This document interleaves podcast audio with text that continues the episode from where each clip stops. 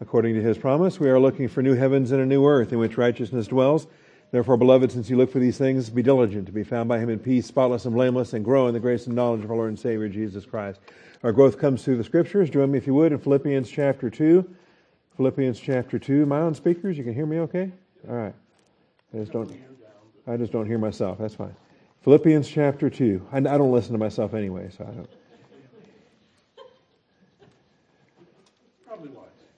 Philippians chapter 2, and, oh, now I can hear myself. Um, we are ready to obey. And uh, verse 12 and following.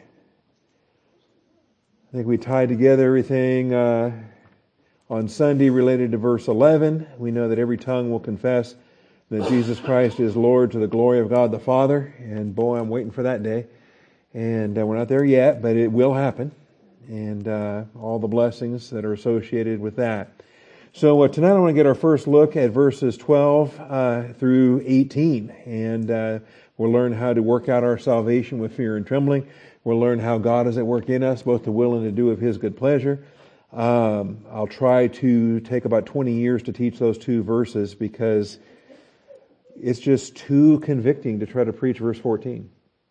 Uh, do all things without grumbling or disputing and I don't think I can preach it. I am I am the biggest grumbler and disputer on earth, and yet uh, uh, I, have got to preach that. So um, we'll get there, and then we're going to prove ourselves to be blameless and innocent, children of God, above reproach in the midst of a crooked and perverse generation, among whom we appear as lights in the world. So uh, marvelous verses in this passage, and uh, by the time we get to the end of this paragraph, Look at verses 17 and 18. We talk about living sacrifice. What about the dying sacrifice? What about being poured out as a drink offering? Uh, even if I am being poured out as a drink offering upon the sacrifice and service of your faith, I rejoice and share my joy with you all. So uh, there's some blessings to consider there related to our spiritual priesthood. All right. Well, God is spirit. He must be worshipped in spirit and in truth in preparation for the study of the Word of God this evening. Let's take a moment for silent prayer and call upon our Father's faithfulness. Shall we pray?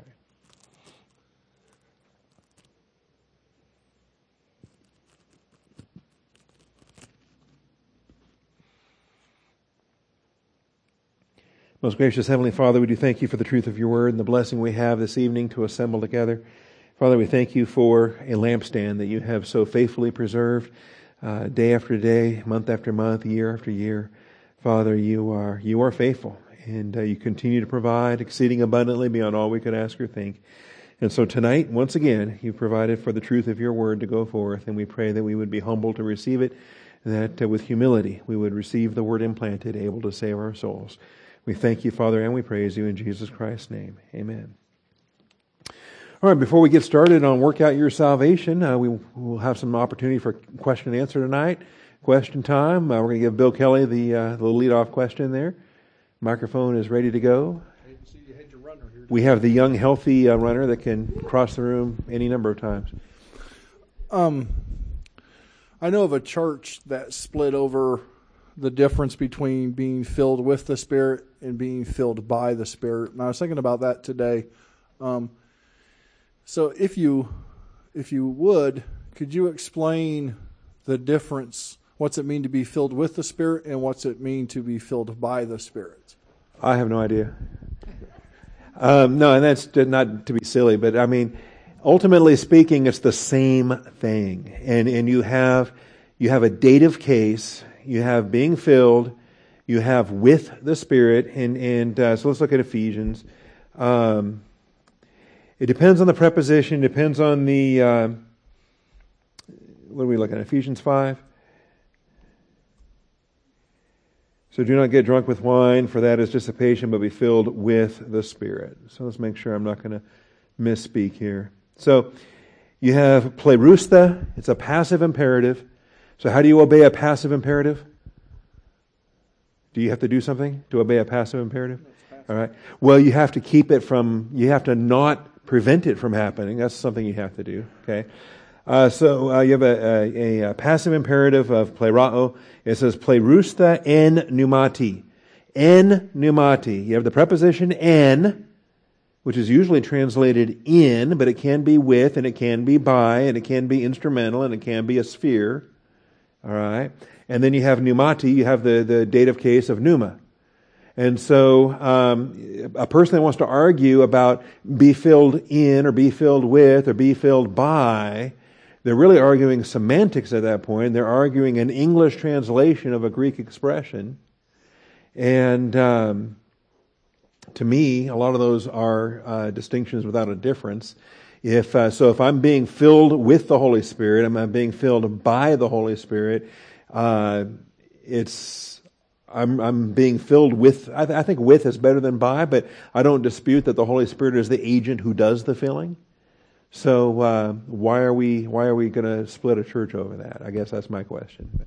Well, I, I guess I was just kind of wondering because I, there's nothing in Scripture that I've come across that speaks about uh, being filled by the Spirit. Now I know it does talk about baptism, you know, by the Spirit and things like that, but nothing that actually says that we are imbued by the Holy Spirit with some special whatever, whatever. Right, and, and if and if you have the uh, the uh, treasury of Scripture knowledge in your Logos library, uh, pull up the treasury of scripture knowledge from Ephesians 5:18, and there is a lengthy paragraph there related to be filled, and uh, a summary there on on what the the grammar is talking about. I think you'll enjoy that too. No, not with the treasury of scripture knowledge. That was R.A. Torrey. Oh, the stuff he's dealing with. Probably not. All right, uh, let's. You have a question over here? All right.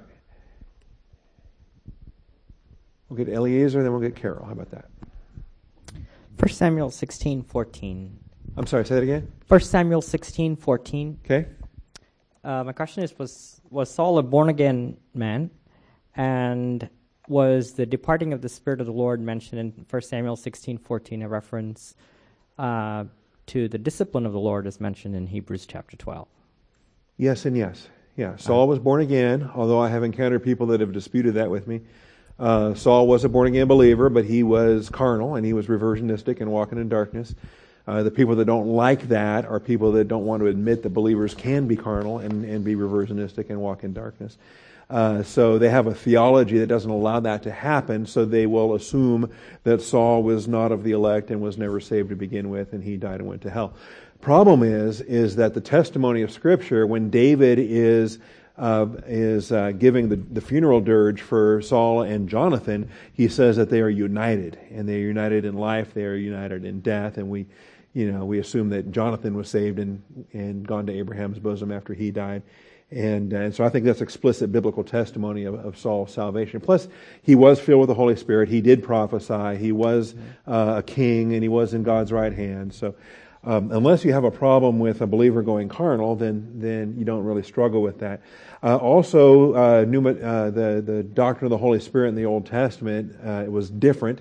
So uh, they didn't have a permanent indwelling like you and I have a permanent indwelling. David in Psalm 51 said, "Do not take your spirit from me." That was a request David made to the Lord. Um, and so, yeah, the Spirit could freely come, freely go. Uh, came and went upon Samson. Came and went upon a lot of the judges. And, uh, and, and for most people, I think I think Moses and David and maybe one other had the lifelong uh, uh, Holy Spirit uh, for the course of their ministry, and it was pretty rare in the Old Testament. And we just take it for granted today because we're we're spoiled church age saints. so anyway, I'm thankful to be a church age saint. Can I ask another question too? Sure. Um, we know from Numbers chapter two, verse nine, and uh, 10:14 that Judah led the armies of Israel. Uh, do we know any reason or rationale for why the Lord chose Judah to be uh, the one to be leading the armies of Israel? That's an excellent question. It's a why question. There's not always answers to why questions, yeah. uh, but I'll think about that. Maybe because they were the largest. Maybe because uh, they were the princely tribe. They were the one. The scepter belonged to Judah. Um, Our Lord came from Judah too. I first. I mean, right. but it's sort of an extrapolation. But Right. No, no. And, and, and, and really, Judah rose to such preeminence because of the scepter prophecy and the, God blessed them and multiplied them, and they, they started to outnumber, I think, every other tribe except maybe Ephraim. Um, Ephraim was the, the predominant tribe in the north. And so sometimes the southern kingdom was called, well, it was called Judah when it was just a, a two tribe kingdom. And the northern kingdom, the ten tribe kingdom, Uh, sometimes it was called Israel. Sometimes it was called Ephraim, because that was the dominant tribe in, in the north. So, uh, but I'll, I'll do some thinking on that and come up with something. Um, and then one more question, please. All right. Uh, Daniel was not part of the prophets, um, but it was part of the writings, at least in the Tanakh. Um, my question is: Was it because the, there was this thinking that Daniel was a eunuch and the Jewish people did not recognize him as a prophet? That is a very interesting question. So, the um, the uh, the Old Testament, the, the Hebrews divided their scriptures into three parts, called the Law, the Writings, and the Prophets, and it's referred to as the, the Torah, the Nevi'im, and the Ketuvim. And so, based on those Hebrew words, T N K, they they abbreviated the Tanakh, and so the Tanakh, and so it's in three broad divisions, and Daniel is not where it belongs. Uh, Daniel is not with the prophets. But now here's the thing. I think it used to be. And, and other people have written about how it used to be and when it got moved and why it got moved. And, uh, of course, Christians speculate on it because we're not the ones that moved it. Um, the Jews moved it. And they won't write about or tell us why they did it. Um, but when you read, there's, there's some interesting statements in Josephus when Josephus is describing the canon, the Hebrew canon. Uh, he describes the, the Hebrew canon as a book of, you know, 24 books or 22 books. He describes it in the, the Tanakh, in the Torah, Nevi'im, Ketuvim. And it appears that when uh, Josephus is listing his books, that he has Daniel among the prophets. And if that's true, if the inference in in in uh, Josephus is accurate, then that means they used to have Daniel in the in the in the Nevi'im, mm-hmm. and then they later moved him to the Ketuvim. And and and my suspicion is it happened in the second or third century. It happened in the early Talmudic era. It happened in the post-Christian era. And my suspicion is because I think the the first three centuries of the church were probably very effective in evangelizing Jewish people using the Daniel calendar, using the 70 weeks prophecy of Daniel. And there's some, uh, there's a lot of writings among the rabbis in the, in the uh, Talmudic era, and they finally admitted, they said that the, can, the calendar in Daniel 9 is complete. That there is no way they can, they can do the math or, or monkey with the numbers or the, that the, the Daniel calendar, the 69 sevens, the 70th seven, of course, they didn't have a gap between them. They just lumped all 77s together.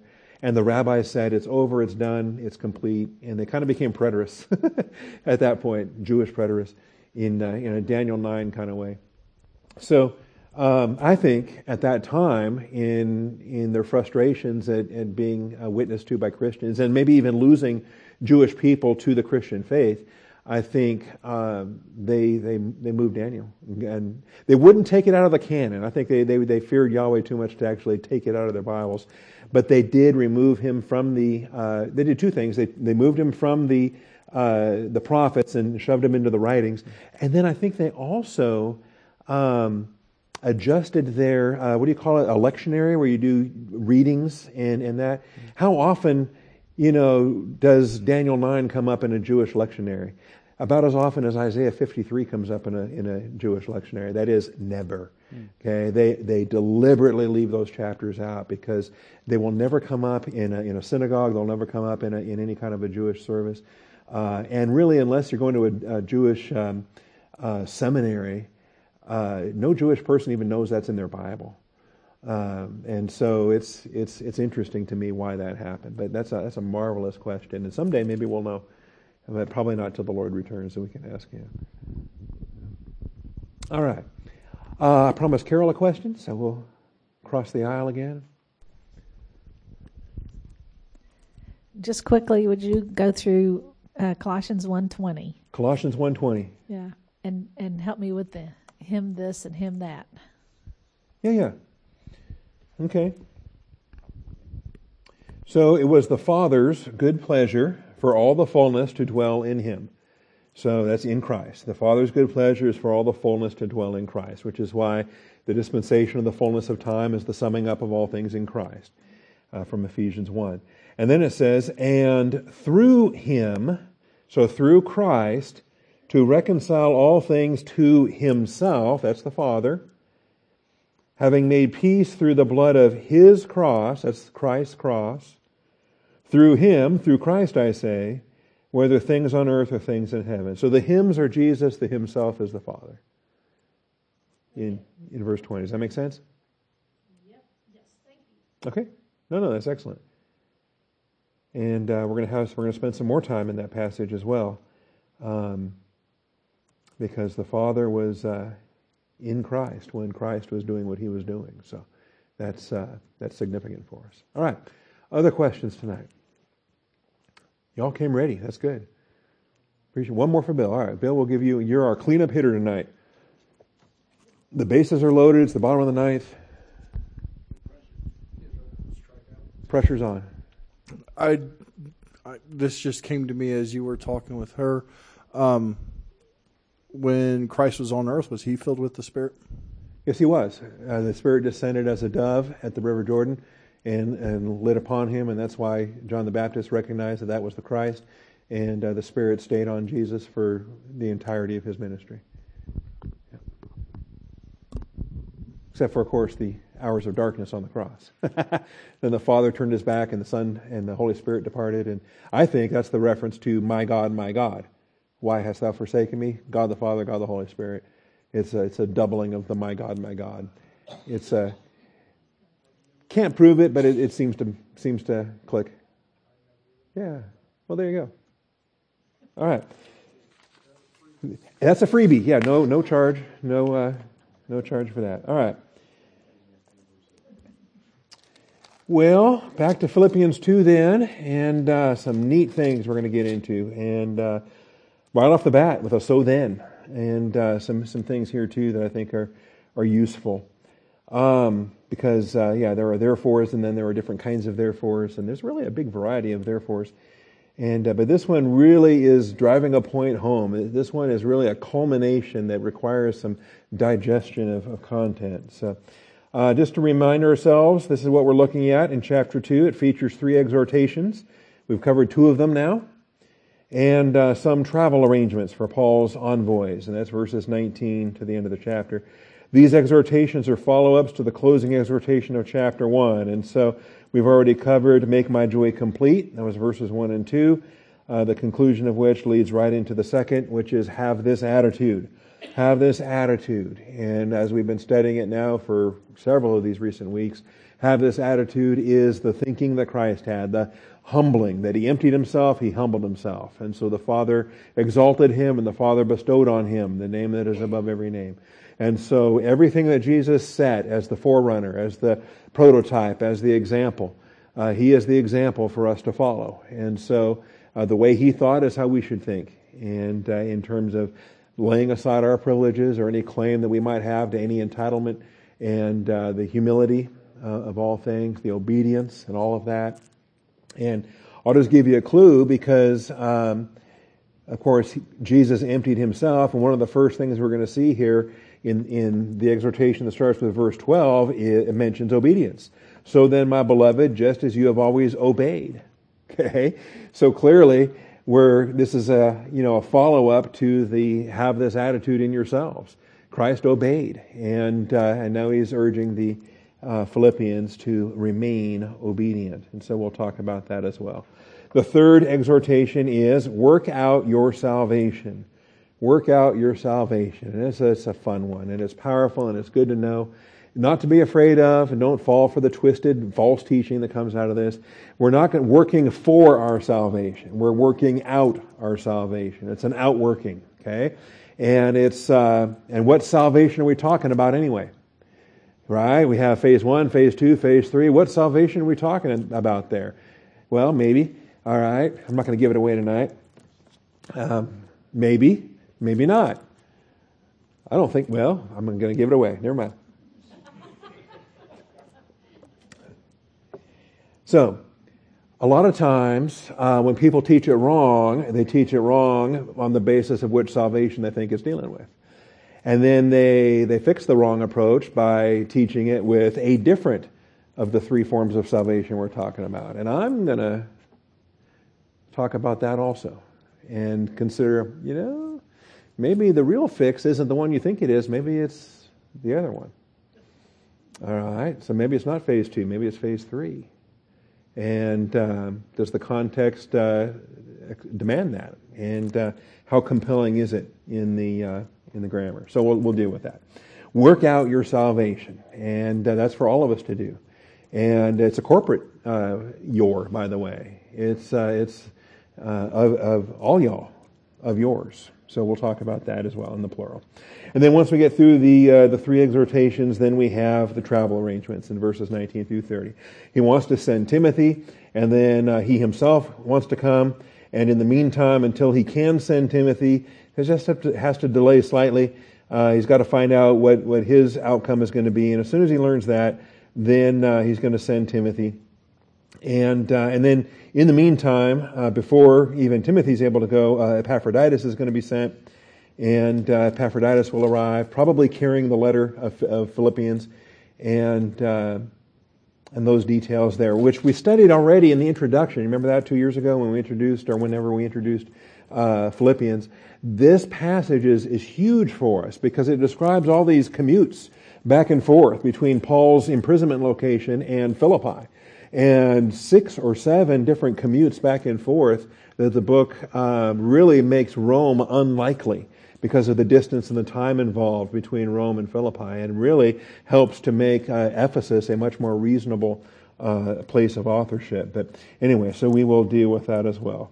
For tonight, however, we are going to get a, a start on work out your salvation, and we're going to talk about so then, and we're going to talk about um, the things that are connected here to the so then, in particular the beloved and the uh, and the obedience and and the uh, the aspects here. So we start with the so then.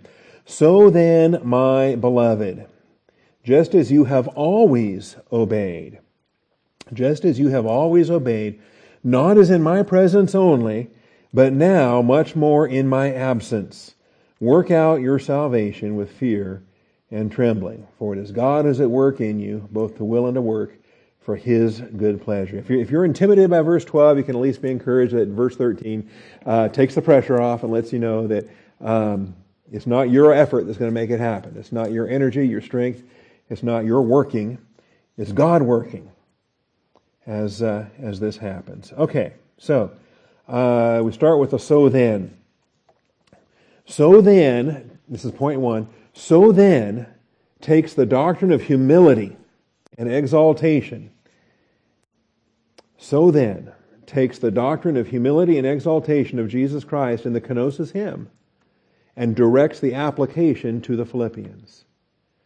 Everything we've been spending in these last uh, several weeks, studying humility, studying kenosis, studying exaltation, studying the pattern. Remember, as we saw, eh, humble yourself under the mighty hand of God, and He will exalt you at the proper time. That Jesus, not only did He do what He did, but He did what He did so that we would see what He did, and we can do the same. We can think the same th- uh, thoughts. We can do the same, uh, we can follow that pattern. So then, grammatically, we've got the conjunction here, and it's linking. It's a conclusion, and it's linking the uh, everything that went before to what follows and is doing so on a, on a rational basis. Do you get what he's saying? If so, now live it out, apply it. So then. The expression so then takes the doctrine of humility and exaltation of Jesus Christ from the kenosis hymn and directs the application to the Philippians. And I'm going to highlight for you some things here from the uh, BDAG lexicon and, and show you why sometimes it's not vocabulary that makes a difference. Sometimes it's syntax. Sometimes it's the usage of the word. And uh, in, in many respects, uh, that makes all the difference in the world. And that's, uh, that's a very excellent use for the BDAG lexicon. What we have here is we have hoste, H-O-S-T-E. Uh, hoste is our conjunction. The hoste is our uh, our linking term here. And it introduces in, an independent clause followed by the imperative. If that doesn't mean anything to you, that's fine. Uh, we'll, we'll spell it out and, and, and, and you'll start to, to catch on to how this works. But the, uh, the BDAG lexicon is useful for that. BDAG stands for Bauer, right? Danker, Arndt, and Gingrich. There we go. But the first couple editions were BADG, and this third edition is BDAG, and they swapped the acronym around because um, different. They're all different German scholars, uh, but they uh, they had kind of a different impact in how they influenced the the text. So there it is. I'll just bring it up for you, and I will pop it out. Why will I pop it out? So that we can make it larger. And there it is. And we will make it larger. All right, so um,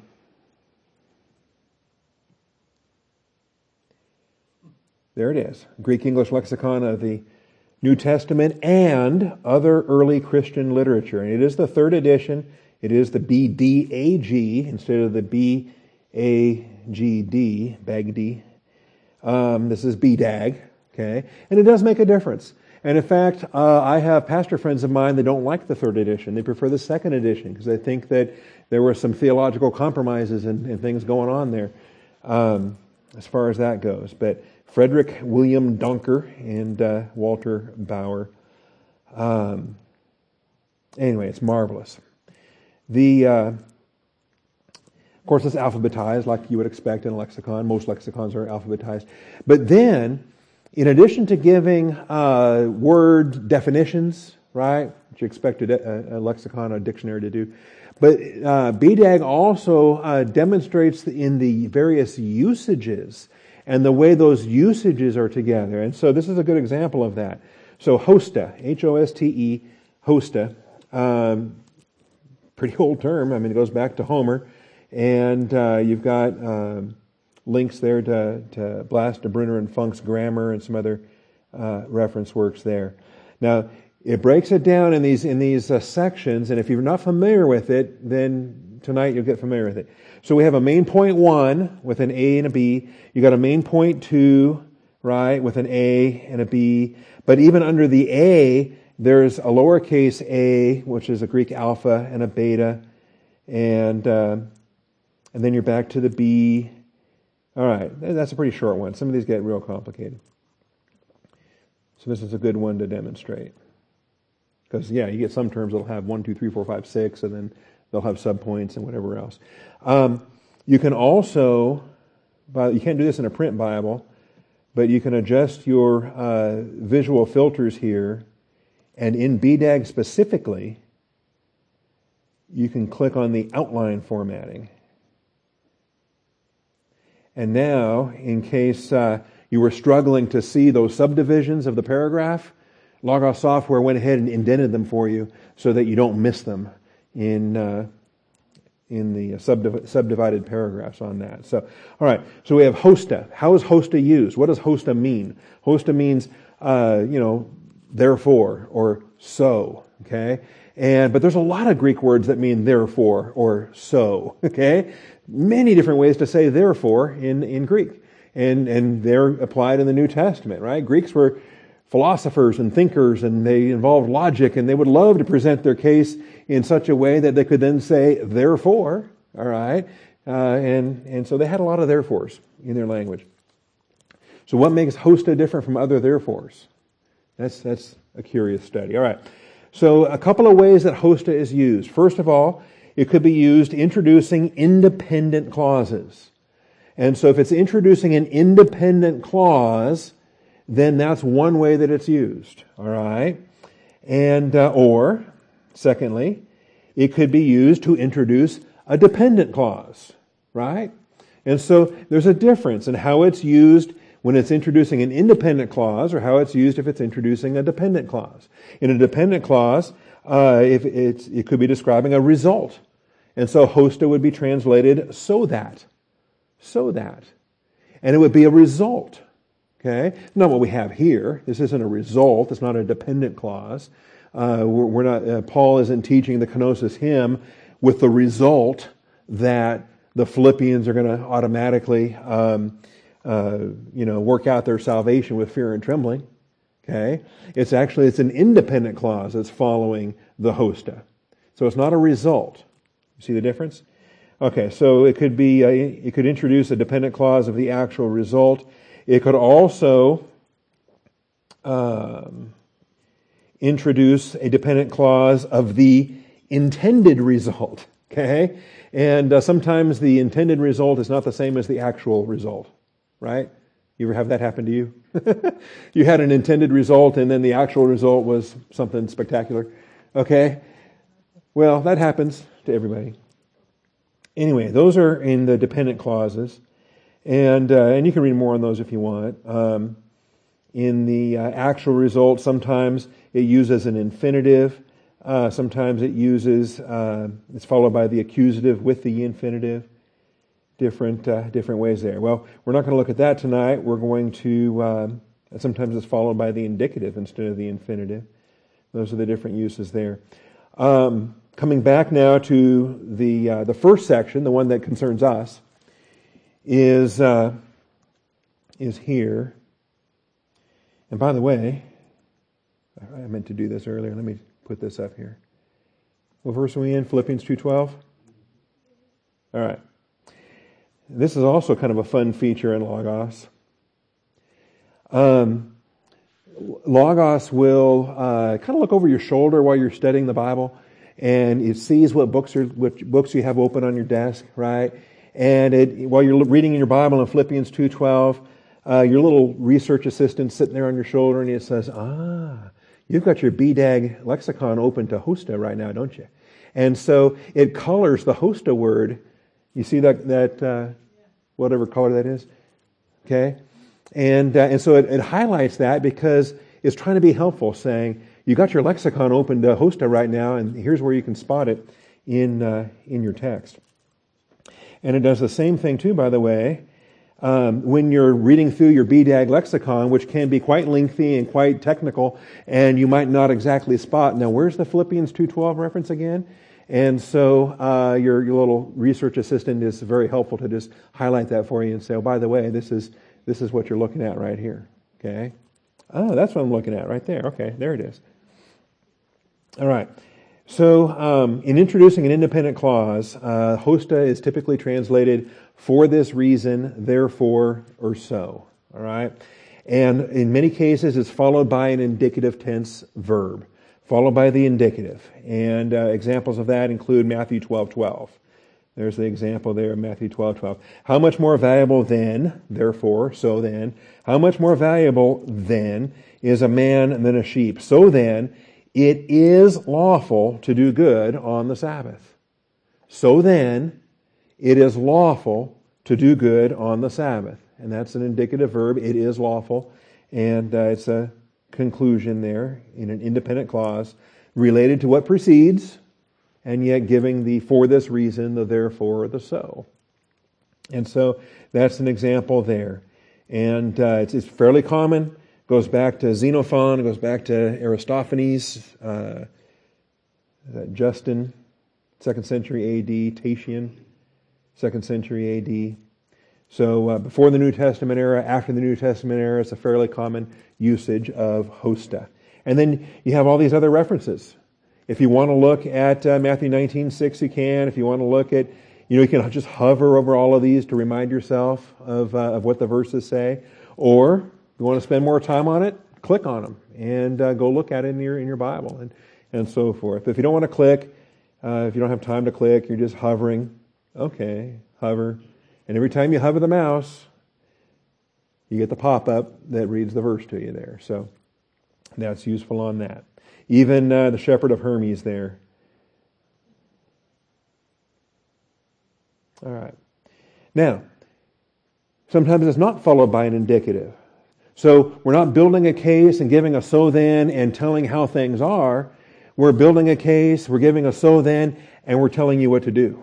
okay? And that's what we're ha- that's what's happening here. We're building the case based upon Jesus and his humility and exaltation, and then we're saying, so then, in, uh, in, in light of that, uh, for that reason, on that basis, and now we're going to tell you what to do. We're going to give you an imperative.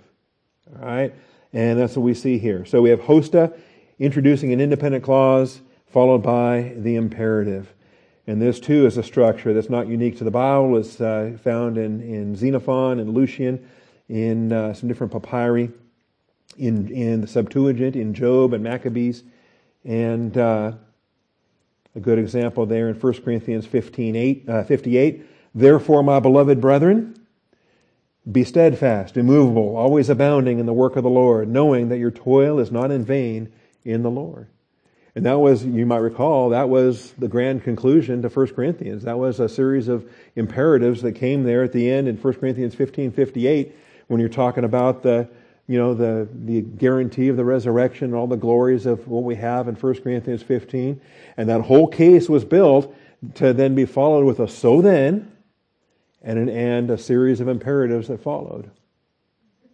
Remarkably enough, the language here is probably the closest we have anywhere to Philippians 2:12 because not only is it so then, it also has beloved.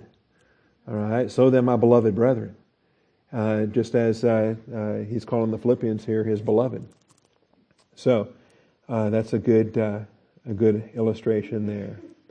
Um, others throughout the New Testament include um, 1 Corinthians 10:12. Therefore, let him who thinks he stands take heed that he does not fall. Okay?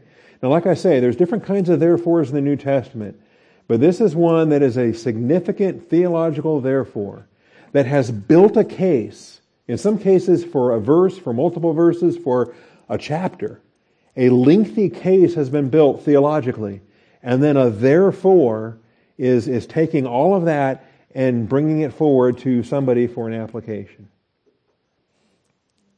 So let him who thinks he stands take heed that he does not fall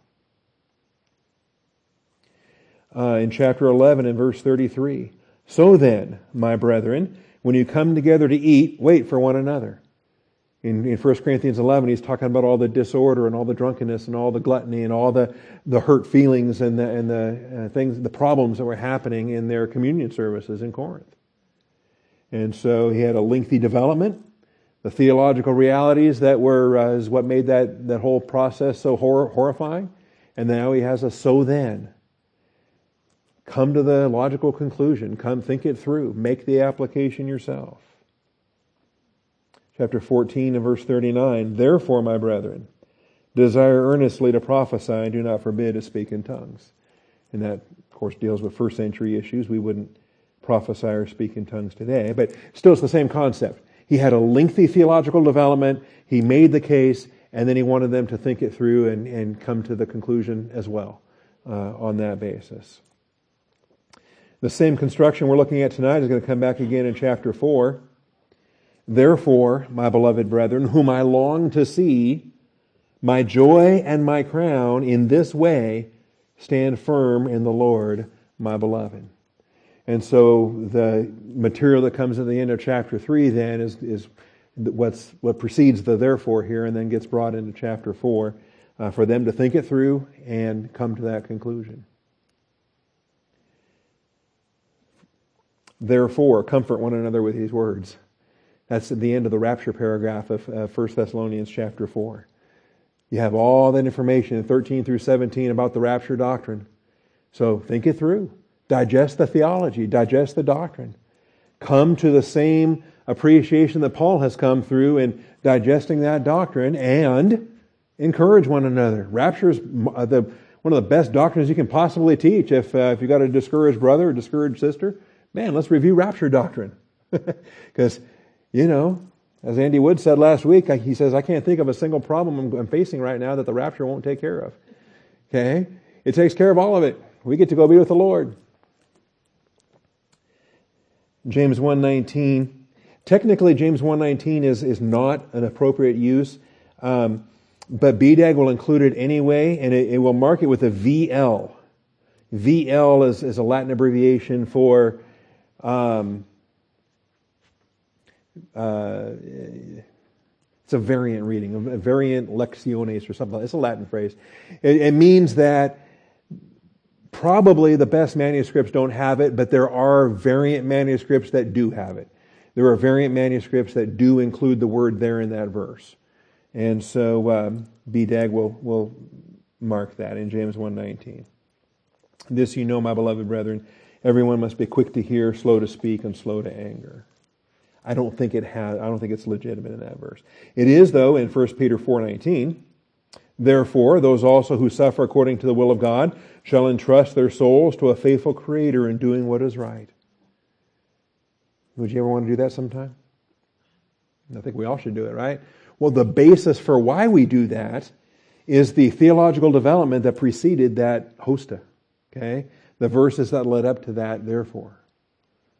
On the basis of the verses preceding 1 Peter 4.19. Those also who suffer according to the will of God shall entrust their souls to a faithful creator in doing what is right. All right. So those are the examples there. Okay? And, and BDAG is a useful lexicon to, to do that. Uh, and that also helps you to weed out reading through every host in the New Testament uh, when uh, a lot of the hostes in the New Testament are not being used in the same way that the hoste is being used here. Okay? Introducing an independent clause, followed by an imperative. So you can zero in on just those particular um, instances. Sometimes the imperative is negated, right? So sometimes, what happens when you when you attach a, a negation in front of a command? It's a prohibition. It means don't do something. Okay, and so it's it's the same thing as a command. It just has a has a no in front of it. So don't do something. And uh, hoste with may plus the imperative in 1 Corinthians 3.21. So then, let no one boast in men, for all things belong to you, and you belong to Christ, and Christ belongs to God. So then, let no one boast. And it's the same concept. It's a so then. There's a theological development that precedes it. There's a so then, so that you can think it through, cycle the doctrine, absorb the theology, and then you make the application. It just so happens that this application is a prohibition. Don't boast in men. Or 4 5 so then, do not go on passing judgment before the time, but wait until the Lord comes. Okay? We heard about this uh, Sunday night related to the judgment seat of Christ, did we not? Uh, why are we going to preempt Jesus? why are we going to conduct our own uh, premature judgment seat of Bob, right? Or, or, you know, put your own name in there, as if somehow we're qualified to convene the court early and start condemning people. hoste. So there, uh, therefore, stop doing that.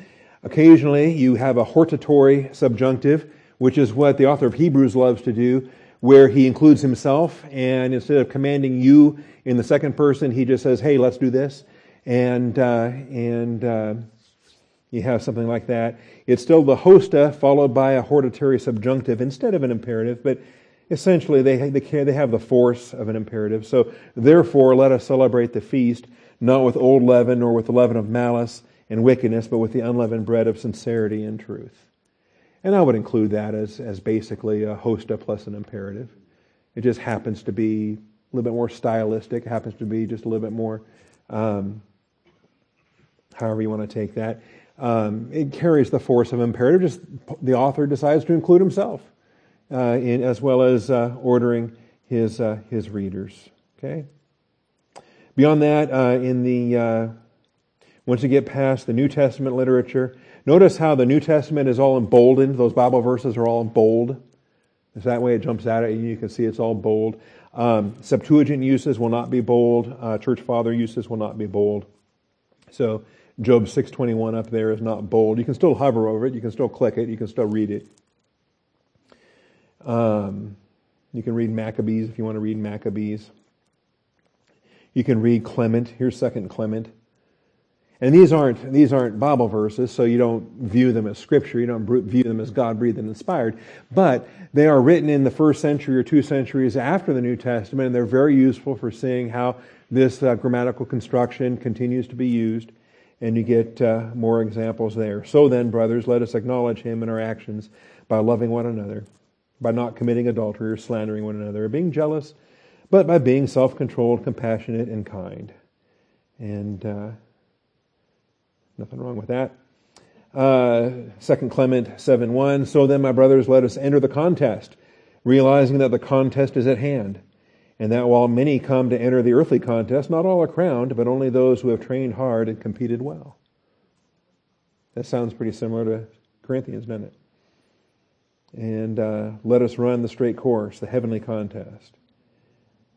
10.1. Therefore, my brothers, let us do the will of the Father who called us, that we may live, and let us pursue virtue now more than ever. Let us abandon that evil mindset, the forerunner of our sins, and flee ungodliness, lest evil things overtake us. So, anyway, another good examples related to a, uh, a theological case is made, and on the basis of that doctrine, then think it through, apply it, and uh, here's your consequences. And so, really, that's uh, what we see here. Then we have a so then and uh, and it's a big deal. Okay, it's not a so what. okay, it's a so then.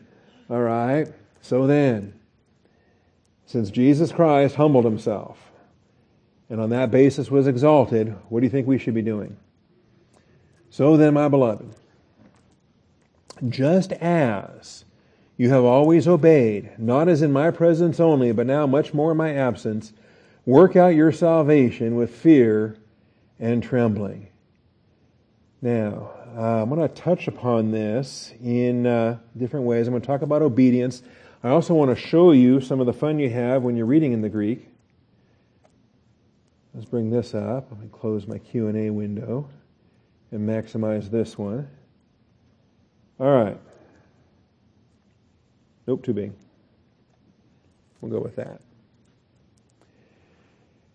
Now, um, remember, Greek is not a word order language like English, and so words can come in whatever order.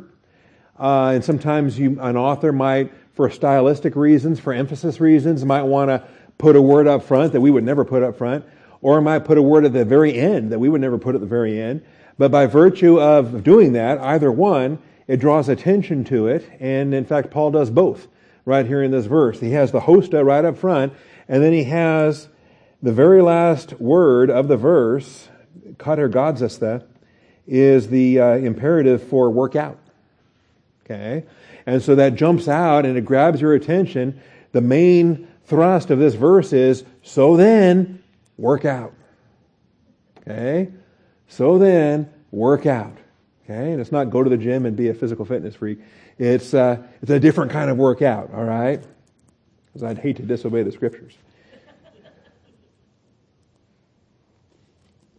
So then, work out. And sometimes it's, uh, it's amusing, but it's also edifying to just read the Greek verse word by word by word by word, give it a straight English translation word by word, no matter how backwards or, or weird sounding it comes out, because in that way you you can pick up on some of the uh, some of the, the highlights that, uh, that Paul's intending. So we start with a hoste, or not just Paul, any author. We start with a hoste, and then we have agapetoi. So then, beloved of me, my beloved, just as always obeyed you have, kind of Yoda-ish, right? He says, not as in the presence of me only, but now much more in the absence of me. And then, um, I lost my grip on my highlighter, sorry about that. Meta, with fear and trembling, the of yourselves salvation, with fear and trembling, the of yourselves salvation work out. All right. Did you follow that? Was that not useful? Or at least amusing? All right.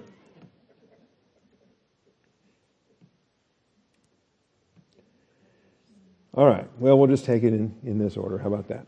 Uh, I do want to start, though, with obedience, because this is what uh, again, I think helps to bridge the so then. Um, well, we'll talk about beloved third, but so then, my beloved, just as you have always obeyed, they've always been obedient.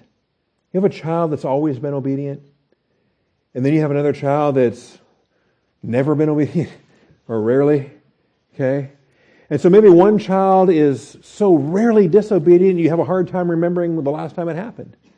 And then you have another child that you have a hard time remembering the last time they were obedient, right? Well, here's a crowd, and this is the case for Paul, because Paul had the Corinthians and Paul had the Philippians. Okay? He called them both obedient. He called them both beloved. I'm sorry, not obedient. He called them both beloved. My beloved brethren in 1 Corinthians 15 58. My beloved in Philippians 2.12. Both flocks he called beloved. Okay? If it was me, I wouldn't be calling the Corinthians beloved, but Paul did. All right, so then, my beloved, just as you have always obeyed. So, what do you tell the kid that always obeys? Keep it up. okay? And more so. Okay? Keep it up. And just as you have always obeyed, this is what helps to bridge the so then, because what did Jesus do? Jesus obeyed. Jesus obeyed. In fact, Jesus obeyed without limits. Jesus obeyed. You remember when we talked about this? Let me get back to the outline here. So, uh, verse 8 being found in obedience as a man, he humbled himself by becoming obedient to the point of death, even death on a cross. And so Jesus was obedient and he stayed obedient and he stayed obedient. He never stopped being obedient even when he was making the ultimate sacrifice in spiritual death, uh, separation from God the Father. Now, he's saying, So then, Philippians, you've always been obedient. You've always been obedient when I was with you. When I was absent, you didn't stop. Now, you got some stuff coming up. Okay? There's some affliction coming up. There's some testing coming up. And you got to stay obedient. You're not going to draw a line. Jesus didn't draw a line. You're not going to draw a line. You're going to stay obedient. And in so doing, what's going to happen? Well, what happened for Jesus? For Jesus, the Father exalted him. For this reason, the Father exalted him. For this reason, he bestowed upon him the name that is above every name. The Father bestowed upon him, shall we call it, a phase three salvation reward package? Okay? So when I'm looking at this and I'm seeing the um, the links between the paragraph before and the paragraph after, I'm seeing the transition with the so then, I'm seeing the obedience, I'm seeing the work out your salvation with fear and trembling. Well, what's the corollary to that in the Jesus passage in the in the kenosis hymn? It's the exaltation from the Father. It's the uh, it's the bestowal of, of, of the name above every name. It's the phase three salvation that Jesus was reaching forward to. It's the joy set before him, for which reason he, he despised the, the shame. He endured the cross and is seated at the right hand of the Father.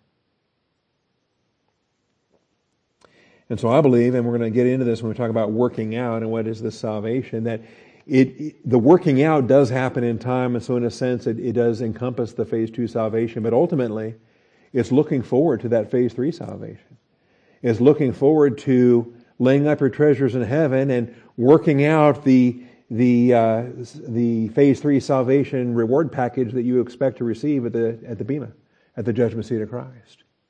When he says, "Work out your salvation with fear and trembling," he's saying, "Produce that reward package that Jesus Christ will bestow upon you at the judgment seat of Christ." Don't ever stop obeying. All right, we'll, uh, we'll spell this out in the upcoming subpoints on this. First of all, um, understand Jesus was obedient without limit. Jesus was obedient without limit. And this is what we developed back in verse 8. He humbled himself by becoming obedient, not just by obeying, but in the continual, prolonged obeying, he became obedient. And we talked about why that's a different statement. You can obey and not become obedient. you can obey grudgingly. You can obey because you have to. You can obey because your dad told you, apologize to your sister. Tell your sister you're sorry. And you can obey that without becoming obedient. and so you grit your teeth and you say, I'm sorry. And then they tell you, no, say it again and say it nicely. I'm sorry. Now, even though I've obeyed, did I, did I become obedient? Or did I just obey? I obeyed in that instant without becoming obedient. Okay? Jesus didn't just obey. The Philippians obeyed, but Jesus became obedient. And he became obedient to the point of death, even death on a cross. And so there were stages, there were times when we all face it. We've, we've been good, we've done right, we've been, we've been good. Isn't that enough? Can we stop already? Somebody else's turn. I'm done. I hate this. Okay? All right. And so Jesus was obedient without limit. The uh, Philippians, they were obedient to a point. They were obedient past that point. They were obedient under other conditions. The Philippians always obeyed in Paul's presence. I think the Corinthians did too. But the Philippians also obeyed in Paul's absence, which the Corinthians didn't. All right? You know, are you the same person when no one's looking? Uh, isn't that the definition of integrity? You know, do you do you do what you're supposed to do even when the person who told you to do it isn't looking? You know, to be obedient in Paul's absence. That's a that's a that's a, a positive compliment. I mean, that's that's a noteworthy blessing. The Philippians always obeyed in Paul's presence and much more in his absence. Does it make a difference if, if the pastor's out of town? What's the attendance like on a Wednesday night when the pastor's out of town? I don't know. I wasn't here last week. Some of you were. But see, there's a difference. Is there supposed to be? And so we have uh, the statement here. So the Philippians always obeyed in Paul's presence, much more in his absence. You can kind of think of that as the two stages with Jesus, that Jesus was obedient, became obedient, became obedient to the point of death. But then there's this even death on a cross. There's that final step. And the Philippians are on the verge of taking that final step. Because they've been obedient in Paul's absence, or presence, they've been obedient in Paul's absence, now, are they going to go that third step? Are they going to go to that third level, to the extra mile? All right. Anyway, we have a fun contrast here also when Paul describes his presence and his absence. It's a play on words and it's a noteworthy expression because um, it really describes the whole church age, does it not? The presence, the parousia of Jesus Christ, the absence of Jesus Christ. Jesus is, uh, he was present in the incarnation with the disciples, then he ascended to the Father's right hand, he's seated at the Father's right hand, and now he's absent, but he's coming soon. The word for presence is parousia. It's used 24 times in the New Testament, and it's the word that refers to his coming. And it could be his coming for us at the rapture, it could be his coming for Israel at the second advent. Both episodes, both uh, events are called parousia, depending on what verse you're looking at. But uh, the contrast of his presence and his absence, it is significant, I think. The entire dispensation of the church operates in the absence of Jesus Christ, but with an imminent parousia, the imminent presence. So he's not here now, but he's on his way. And how many of the parables are like that? where the king has gone away and he's not here now? Are we going to be the wicked, lazy slave that thinks, oh, well, it's going to be for, he's not coming back for a long time. I can do what I want to do.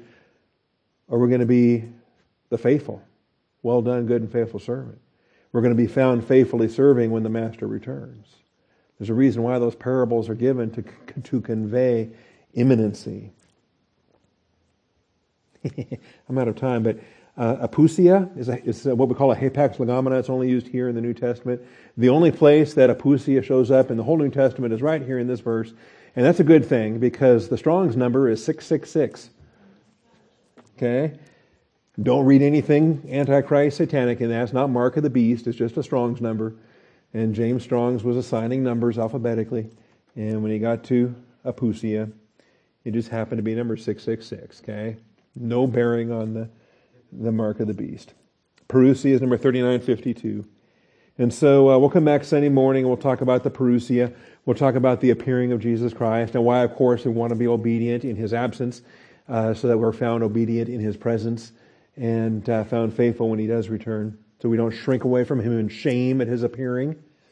Something else that was discussed Sunday night. And then we'll talk about beloved, dearly beloved.